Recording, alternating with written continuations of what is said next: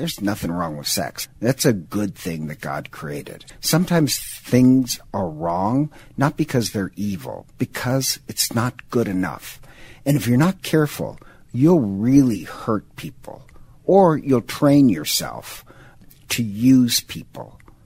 From Wrestling with God Productions, this is a special encore presentation of one of our favorite and most listened to Wrestling with God show episodes.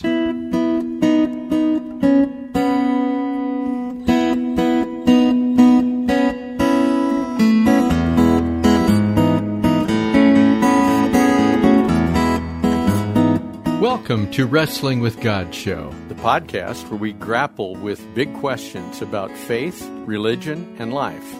I'm Irish McMahon, and I'm here with my friend and Irish Catholic priest, Father Len McMillan. Hey, Irish. Hey, Father Len. Beat you to it. we have a really interesting question for you today.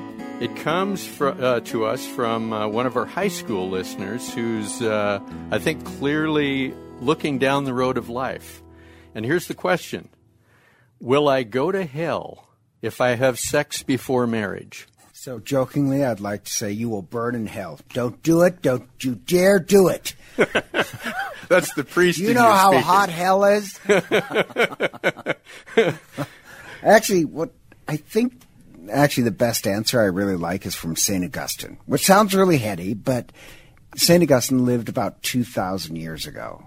And as an old man, kind of ask, well, what's so wrong with sex? Sex is so natural. Like in nature, nothing could be more, More natural. It is part of just the drive of life that God gave us. So what's wrong with it? And he says, ah, as an old man, I know. And so he tells a story, and his story was when he was a younger man, he was highly promiscuous, very, very promiscuous. And in an odd way, he said, you know, that sexual passion is a good. It drives us to seek each other out, brings us together. So he says it's a good, but there's a better, and that is passion and love. And he says, you know, I had that too. I uh, fell in love with this woman, lived with her, didn't never married lived with her. They had a 13 year old son. I think he lived with her for 17 years. He says that is even better. He says the best is passion, love, and commitment. He says I never had that. He said I ended up breaking her heart and my son's heart because I could never remain committed. And he said I, I broke her heart. And the problem is he trained himself as a young man in years of promiscuity that he couldn't keep a commitment. His years of promiscuity trained him not to be committed, to use people. So even after he fell in love, he couldn't offer her the best. He couldn't offer her and her, his son the very best of life. And so this sounds kind of strange. It's part of his theology of desire. Sometimes things are wrong, not because they're evil, because it's not good enough. And if you're not careful, you'll really hurt people, or you'll train yourself to use people. So he's right. There's nothing wrong with sex, and I like that answer. That's a good thing that God created. So, will this this kid go to hell if he has sex before marriage? I don't know that you've quite answered that question. You've given say- a really good answer about why I- I- sex okay. before marriage or sex Okay, without a then let me put it commitment is not a good thing. Is it wrong? Yes, because he will train he will train himself to use people for something less noble. Love, passion, commitment is what is the higher goal. He's going to train himself for seeking less. Or, in all seriousness, I was talking to this woman once who she trained herself always to be sexually desired by men. She liked that flirty look, and eh, there's nothing wrong with it, but she used other people. And late in life, when her look started to fade, uh, it wasn't all- working so good. not working so good. And like she trained herself to be superficial. So yeah, I, I, there's nothing wrong with sex. There's nothing wrong with wanting to be attractive. There's something wrong with training yourself to be limited to use people. So The answer is yeah, you don't want to train yourself to be less than. You want to seek the very best in life. So you so, want to do a little more than the passion. Yeah. And you want to have the love, but you also need a commitment so that you're not using the person. That's really right. what you're saying. And if you get to that point, you'll probably get to heaven. Is that what you're saying? Yes. Seek the best. Seek the best. And I'm not saying like uh, I don't like it when people give the answer. Well, you just should be asexual. Yep. God would never grant that request. Being sexual is part of what it means to be a human being. Yep. But the best part of being a human being is something greater of commitment and love.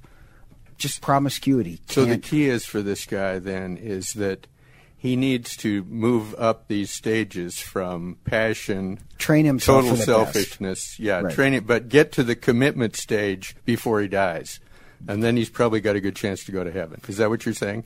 Sure, I'll take that. But except my only problem is, like, my only problem with that is that uh, he could say, "Well, I'll like Saint Augustine. I'll, I'll dip in that pool, then later learn about commitment."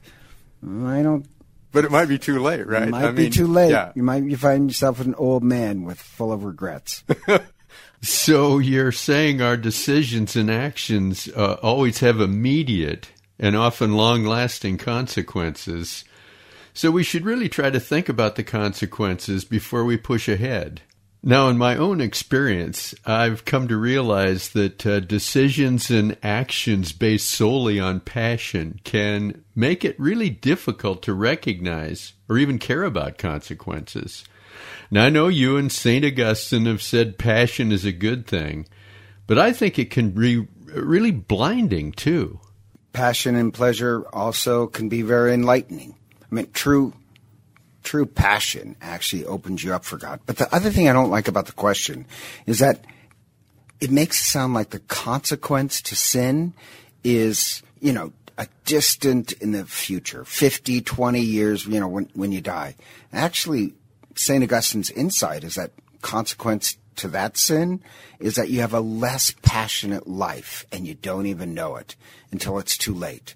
Only as an old man does he realize, oh, I you know, what that sin did is it cut out a lot of great, deep passion from my life. So hopefully we help this kid realize what's going on now. This realize is a good thing. Why pay a price later? Why pay it later? So we welcome your comments and questions for us to grapple with. It's easy to get those to us. You can just shoot me an email. My address is irish at wwgproductions.org. That's Irish at wwgproductions.org. Or text or leave me a voicemail at 208 391 3738. That's 208 391 3738. And if you're enjoying the Wrestling with God show, please share it with your friends and hit the subscribe or follow button in your podcast app. And give us a five star review. It really helps people discover us. And also, you'll be notified whenever we publish a new episode.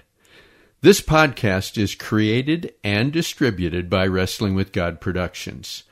Our theme music is composed and performed by Jake Einig and Kevin Barnett.